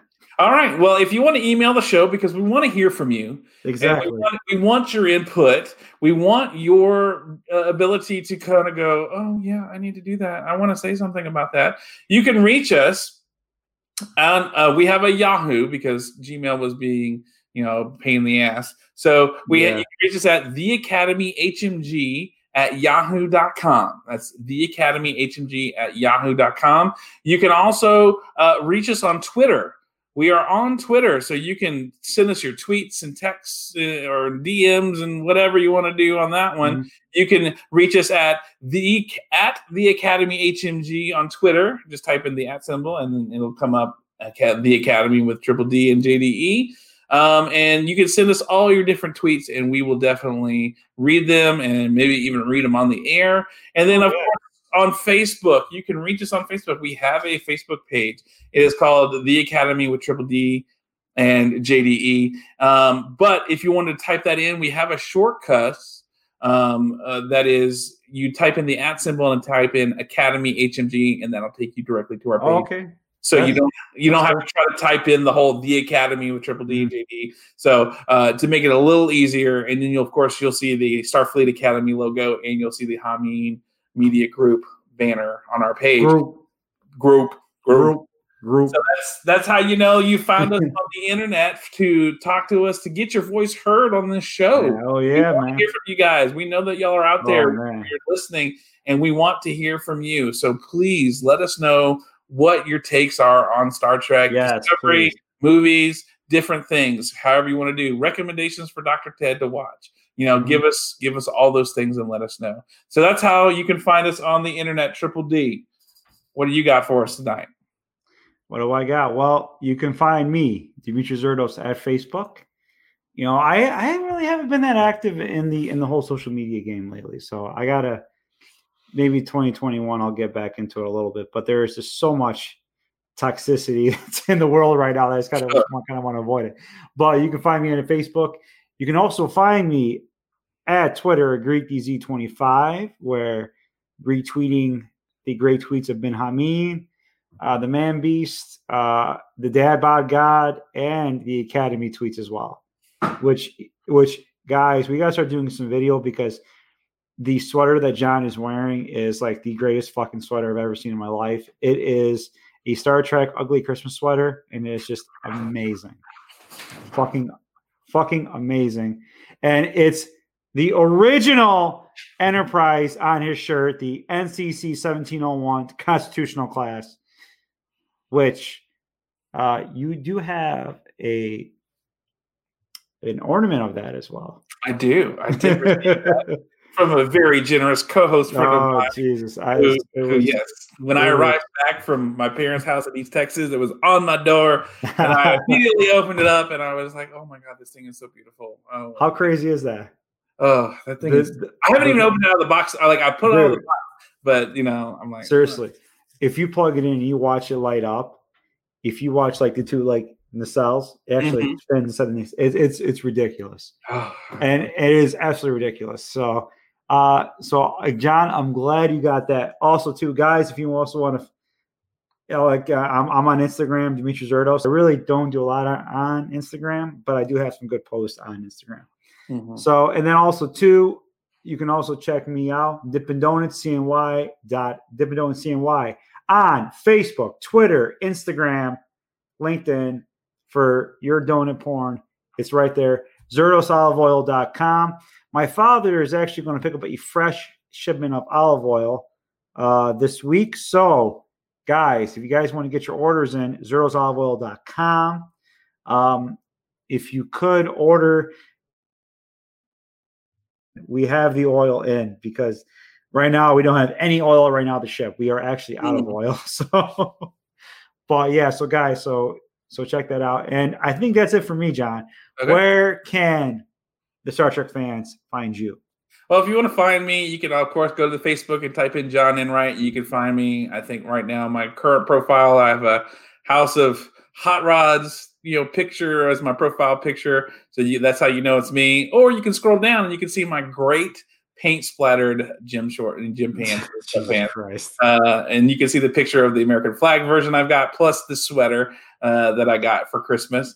You can see those. Um, you can go to Twitter and you can type in at jreezymen and it'll come up the Dad Bod God, and you can click and connect with me there. Or on Instagram, same thing, jreezymen, and talk to me there as well, um, and see some of the pictures that you see on Facebook. Or if you don't do Facebook and you see Instagram, you can do those as well. Um, I'm on LinkedIn or whatever those other things are too. I don't ever check LinkedIn because you know it's business stuff and that's It is business. and so you know so i don't ever do that. Um but you know that's how you can get a hold of me and give me your hot takes on star trek um uh, or any other pop culture stuff. I'm a huge pop culture guy. I love all that kind of stuff. So um i'll talk star wars with you. I'll talk stargate sg1 i'll talk babylon 5 i'll talk it all with you i like yeah. all that kind of stuff it's good stuff so uh, that's how you reach me at and we've done the plug so now triple d i think it's time for you to sign us off for the night I think it's time for everyone. Uh, to everyone, Happy New Year. Uh, Merry Christmas to everyone. If we didn't say it the last show, but also to, I hope everyone has a I hope everyone had a healthy and happy New Year's Eve and New Year's Day. And to you, John, my friend, live long and prosper. MSG, live long and prosper as well, my friend. And we will see you next week when we go in depth of the last three episodes of Discovery. And folks, it will be absolutely off the fucking chain. Good night.